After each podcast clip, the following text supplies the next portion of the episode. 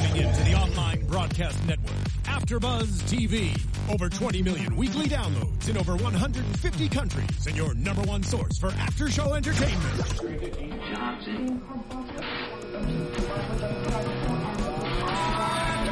AfterBuzz TV, the destination for TV superfans, producing aftershows for over 300 of your favorite TV shows, interviewing celebrities and showrunners, and bringing you behind-the-scenes exclusives. All thanks to E! Entertainment's Maria Menounos, producer Kevin Undergaro, and internet leader Akamai. Now, let the buzz begin! Hello and welcome to the season finale of Moonbeam City's first season. Right here on AfterBuzz TV, we are doing the after show. Tonight's episode, The Wedding of Rad. Why? In parentheses. In parentheses. You got to keep it there. I am one of your hosts, the internet's SoapboxMarkDoneck. You can find me on Twitter at SoapboxMark. Talking, as always, with a person who I've got to know a lot over this wonderful experience, Mr. Greg Goodness. Too much, some might say. Some might say when it comes to what this show has to talk about. Mr. Greg Goodness. Hey, everybody. I'm Greg Goodness. You can find me on the Twitch, at Greg Goodness. And yeah, we're talking Moonbeam City. And what else would we want to do? Because, man, oh, man, what a way to cap off a fantastic season, but with a fantastic episode. And we still got the little bit of closure that we wanted. Yeah. But it raised the stakes of everything and left at least most of our characters in a state of, well, what happens next? Yeah, exactly. So let's start off with that then. Thoughts about the episode tonight? Just overall thoughts. Overall thoughts? It was a radisode, as it were. You had mentioned the term. I'm going to let you say it. This was a tale of redemption. Boom! There you go. For Rad. There's the pun I was looking for. I love it. They don't always work, but when they do, they really do work. Mm-hmm. And I think. And we talked about it with Scott, which if you missed, we did an interview with Scott Gearner, the creator of the show. Super cool. Go back. Check it out. Please do. After this one, of course. But we got a sense from him that it was getting more and more enjoyable to write for Rad because they loved seeing how low he could go. Mm-hmm. And we saw Rad's limits tonight. And seeing him and then having him rise above those, super lowered expectations, and kind of come out and see some sort of balance and see where he comes from. Like, they say it at the end of the episode. A tree that grew out of weird, discolored duck crap. Yes. And It kind of makes you appreciate that first tree a little bit more. It's not great, but you understand where it came from. Yeah, exactly. As close to a compliment as our main characters will give Rad. So, I kind of took over, but no, that's exactly. I think it was a real fun way to cap off the season. Intentional or no, this definitely has become, towards the tail end of the season for Moonbeam City, has become the ballad of Rad, and Rad is sad. So, as fun as it is to see all of these other characters, I mean, certainly Rad has had the biggest journey out of everyone here, where he went from just sort of the other side of the coin of Dazzle, if you will, to this horribly put upon, just total loser that could never get it right and always falls into sewers and eats crap and enjoys it and gets his fake yachts blown up. Mm-hmm. Like, just the worst of the worst of the worst happens to this guy. And so finally he gets a little bit of satisfaction at the end. It wasn't like a full win. Oh, no. We couldn't have Rad actually win. No, and I think moving on from here, if we get to see more from Rad, I think he'll only use this to his own advantage and nobody will care. But it might become a story in the background. We don't know. So, coming full circle with all of our characters, we really got to see Pizzazz come out into the open. Mm-hmm. Or not come out into the open, but really be able to show why she is the police commissioner.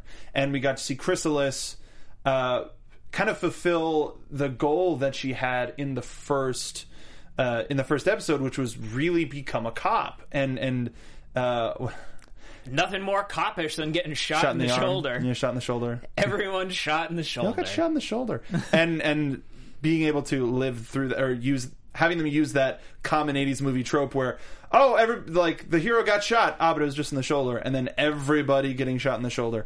Like, they're really the only person who didn't super grow this episode was our presumed main character, Dazzle.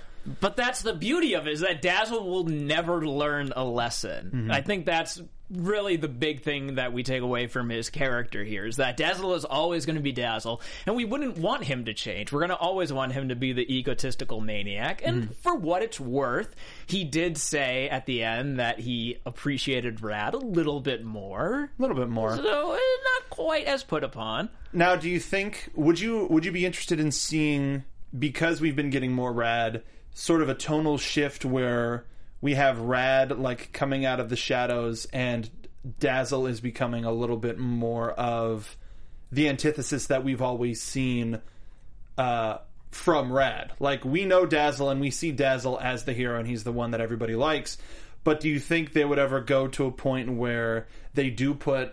we would see more of Rad's perspective and Dazzle is up on this pedestal that's kind of unreachable? You know, it's interesting because I think that you've drawn an interesting, if not intentional, but definitely an interesting comparison to maybe South Park, because South Park very much started as an ensemble show for young boys growing up in the Colorado Rockies. That was the original promo, right?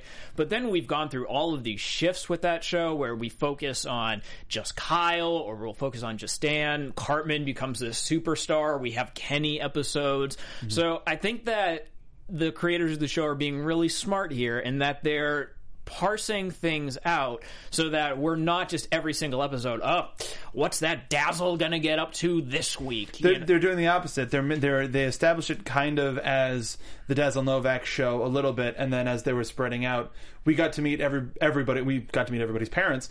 So that's right. We got to see everybody's parents this season, and I love it. Like my favorite episode, going back to Metalocalypse, is the one where all of their parents find them and they have to spend time with them. So damn good. And I can only imagine if they were doing the half an hour episodes that season, what they could have done. But this isn't the Metalocalypse after show. And as a result, we've really got to care about these characters. And Scott mentioned it in the interview, the moment where at the rehearsal dinner, at the Deluxiardo hotel, the Deluxiardo's hotel, still an amazing Thermosperion. Name. The names have not declined in quality whatsoever. Oh my god, this was such a name episode. It was good. They pulled out all the stops on the names for this one. I don't mean Talc? To pull you away. Yeah, Talc. There was Glam and Quench. Andy Richter playing Quench. I'd Quench Cunningham. Disgusting. Oh, disgusting. Those people. But the scene between Rad and Chrysalis by the pool was really charming, and until Rad screws it up, as he usually does. But hearing Chrysalis, not even the director's cut. No, such a just slight, like sly little joke to work that in there. And that was kind of for the crowd too, because you could easily take a scene like that and go, "Oh, maybe there's something there." Yeah. But it's like, no, Rad's still a disgusting. We're definitely shutting this down. Oh no, just stop. Just don't start making fanfic. No, we don't shipping. Want the slashfic. Which is funny enough because for some reason Chrysalis' stalker was at the wedding. Don't. That was such a great callback. He was recovering really well. But that scene was so kind of pure and nice to see Rad really vulnerable, as opposed to the help me or the I'm so awesome. Like, we actually got to see into what made Rad tick. And Chrysalis' "Are you okay?" Yeah. came from a very real place. Yeah. It was nice. And beautifully animated as well, with the little pool reflection. I'm like, what went into that? That was nice. I'm just thinking about this movie. It's like, yeah. So sad, but so cute. And let's give it up to the Nightclub, our friends Nightclub, Emily and Mark. Oh, man. Rad is sad. I've mentioned several times on the show. I haven't listened to it on the soundtrack yet, and it did not disappoint. That was a really sad song. And it followed along with, when he was trying on outfits, how Rad songs aren't cool. They're not hip. They're not... they're fun. Right. But they're very dorky and nerdy. And speaking on that a little bit, Bride, Bippity Bride, the song, getting to see a little bit more of Dazzle Novak's apparently endless range as a musician, from mall music all the way to country rock. Well, no, that was rockabilly. Rockabilly, okay. Yeah, that doesn't necessarily count as country because... Oh, well, excuse me, well, no, because he was asked outright, what about country or rap? Oh, God, no. Like, never forget that line. Do we got a little bit of Rad Is Sad? Let's put on some Rad Is Sad. It's so haunting. It's gonna be in my soul. As it should. It's got such personality. Lower the lights. Yeah. We got a little bit of a strobe going. I expect to see like a 16 candle scene to just play out in front of me somewhere. Oh, with Radness and Talc. Ugh. Oh, God. Well, let's talk about that. Let's talk about Rad's family, by the way, because, man, oh, man, we've seen pretty much everybody's family. We've seen Dazzle's family. But, oh, my God, we had theorized earlier in the season, like, oh, my God, I bet they're all beautiful, like, wonderful people. And Talc is certainly beautiful. But his parents are... Well, no, we found out... We were right. Yeah. By the end of the episode, we found out that Rad was stolen from his parents, his real birth parents, and as presumably some sort of a ransom by these terrible, terrible people with, like, a weird lip and talking disorder. And they weren't as Canadian as I would expect them to be for how much they kind of peppered in Rad's Canadian-ness. But it was really an interesting turn of events that Rad's right foot is just a giant toe. That and Canadian character actor, oh God, Zinc Moranis. Zinc Moranis, which was 100% Rick Moranis. That's fine. So stupid. Yeah. So knowing what we know now about Rad, knowing what we know now about Rad's parents... and how they're still alive, unlike most people in Moonbeam City. And actually, I think they're the first full set of parents that have stayed alive. What would you want to see from them moving forward? Boy, oh boy, what would I want to see from them moving forward? I think that Rad is going to screw it up, even if he does have some sort of billion-dollar inheritance or fame and fortune do his way. There's no way he can hang on to that. He's going to let that all slide away. He's going to do something to mess it up. He's going to invest in floppy disks or something like that, and things are going to go south for him real quick, I'm willing to bet. But, hey, I could be wrong. I've been wrong in the past. I was simultaneously right and wrong about his parents because they were both gross and, in actuality, beautiful people. So, rich and beautiful people. And Rad always kind of knew that he was destined for something great, but he never put it like that. He always just like, I'm so cool. And we got to see him living in the pool boy shed, talking to... Are you still talking to that thing like you're four? No, shut up. Steven the rat. Rad. No, Steven! Not the air! So great.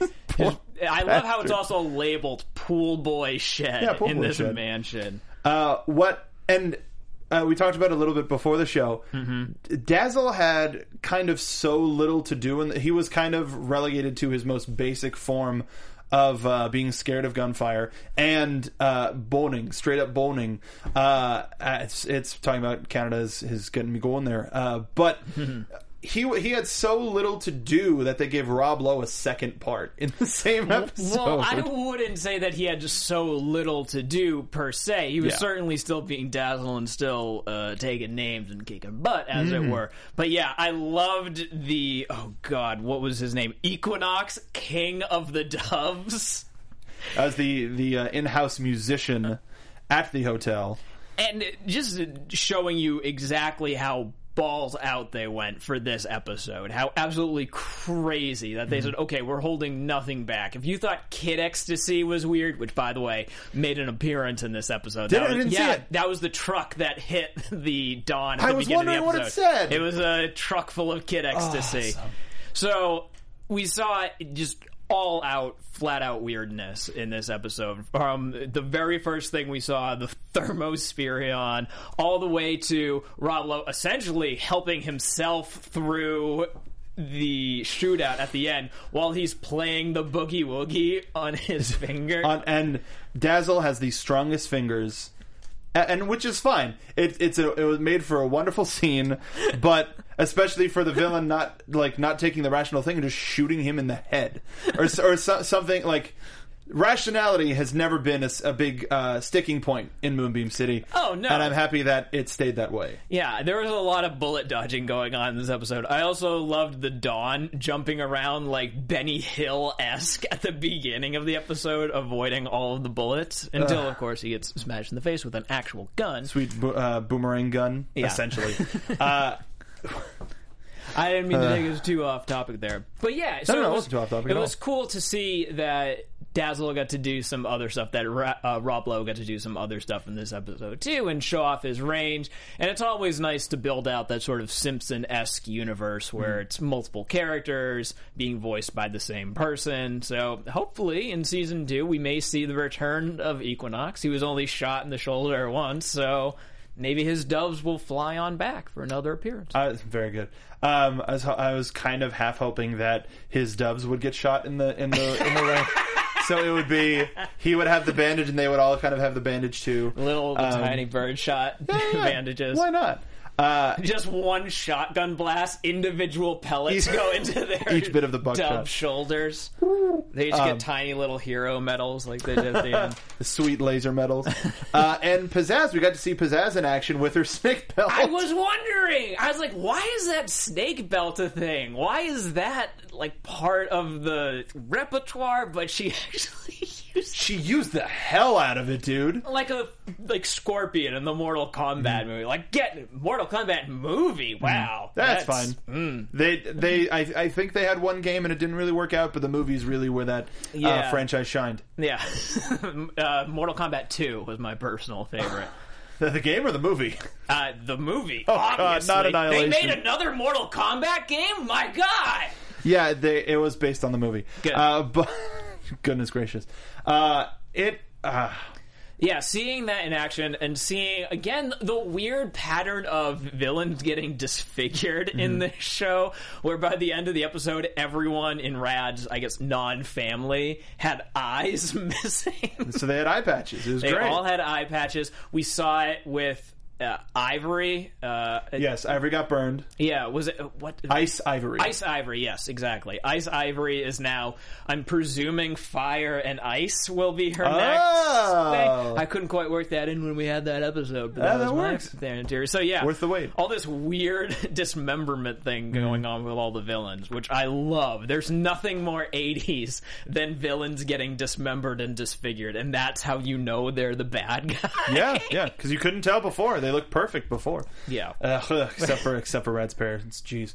We gotta talk about that. That every time they went into their normal mode, like, I say their normal mode, but their face just turned all distorted and weird. You know, kind of talk with a little bit of a dead mouth. Yeah, exactly. Only one side of their mouth moves. Oh my God. The character design on that. I mean, it was a physical change that you could tell. Oh, they're literally putting on a different face. Yeah. For this appearance, but they would just get seedier and grosser and rattier as the episode would go on until they tried to escape with all of the wedding gifts. Yeah. And conveniently, somebody gave Rad a shotgun.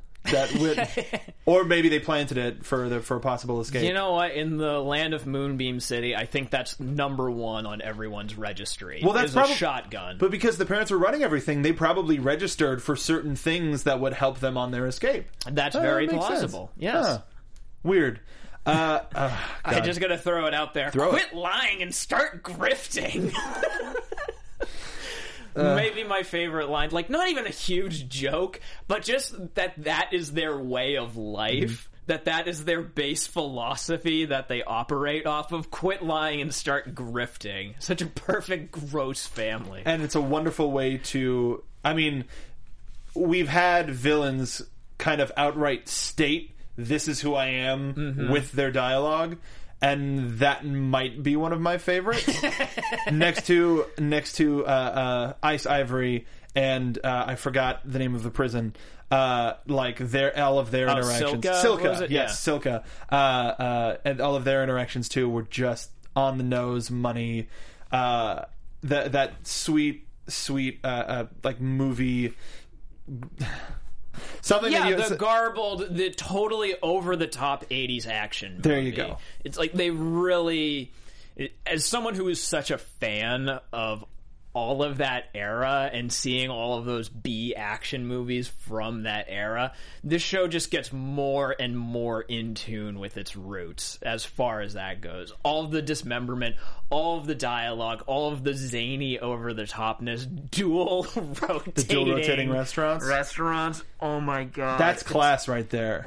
It's so perfect. What, they too good for our rotating restaurant? It was like Revolvios or something? Yeah. It was rotators and Revolvos. God. Again, so many names in this episode that I couldn't even get them all down. The hours-long gunfight where the restaurants would have to spin around again. Perfect ignoring the rule of threes in that situation, by the way. They pushed it one more. Yeah. Just do it. We're going. Why not? The way to nightfall for that one. They had to get it for the story. They had to get it to nighttime. Yeah, and it was nice of everybody else to just kind of. I would like to see the multiple episodes waiting for in between those gunfights of what's happening elsewhere and how those fights, the other stuff, had intensified and what happened with Radna's parents, or if they were just kind of waiting, or if they're like, we're here.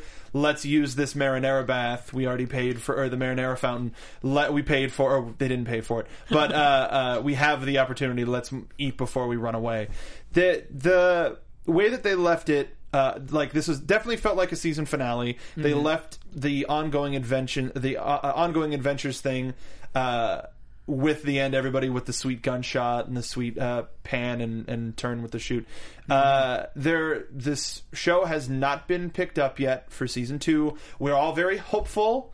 So I figure with some of our last little bits of the show, of our show, we kind of implore the audience and what they can do to make sure that the show gets in for a second season. Yeah, so. Absolutely. I mean, we talked about it a little bit when Scott came into the studio. We've talked about it with the guys and ladies from Nightclub, but Comedy Central and really every network ever, the way that television operates now is they like to see people talking about the show. Mm-hmm. So definitely, if you got a Twitter account, man oh man, you got to start, tweeting at CC Moonbeam City CC. Thank you. Doesn't help if I'm giving out the wrong thing, but the sentiment remains, tell your friends. It's everywhere. You can watch this on Hulu. You can watch this on Amazon. You can download it off of iTunes. You can download the soundtrack, for God's sake. Please do. Which you should. Oh, my God, is it fantastic. If only so that you have the rendition of Bippity Bride. Bippity Bride. And, yeah, just talk about it. Let everyone else know. Because I always talk with people who are saying, yeah, how is that show Moonbeam City? And you got to let them know, man, you need to be watching this show. If you like The Simpsons, if you like comedy in general, watch the dang show. If you like Metalocalypse, there's a lot of shows that you can use as gateways in. Mm-hmm. But I'd say don't even be passive. Don't wait for people to ask you how the show is. Tell them you're watching it. Tell them that they need to watch it too. I would say this show has a type of zany comedy that you don't see on TV anymore. Mm-hmm. You rarely see around anymore. You only see in 10-second clips. This has so many moments locked in to every episode that is worth everybody's time, worth your time, and the only way that we can see more is if you talk about it. Yep. So please, social media, write Comedy Central directly. You can email their they have contact emails that you can email them to. Tag them on Twitter, tag them on Facebook, and they speak to money. Yep. So at the very least, the easiest point of entry is the soundtrack. So if everybody buys the soundtrack, then they can go, well, okay, we've made that much from the soundtrack. Then you go on in, you play that for your friends and go, what is this? What is this from? Moonbeam City. Boom!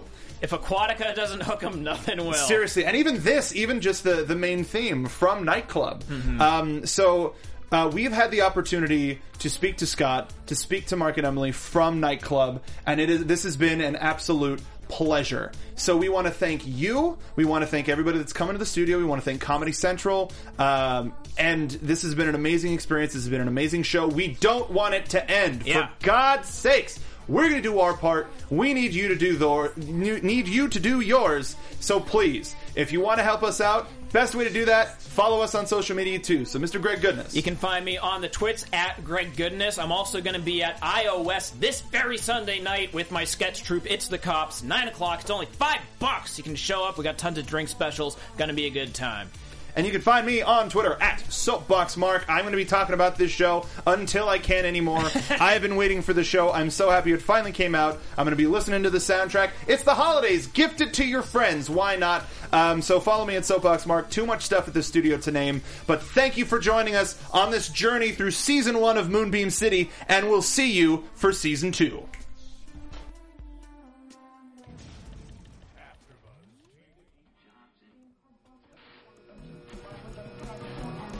From executive producers Maria Menounos, Kevin Undergaro, Phil Svitek, and the entire AfterBuzz TV staff, we would like to thank you for listening to the AfterBuzz TV network. To watch or listen to other after shows and post comments or questions, be sure to visit AfterBuzzTV.com.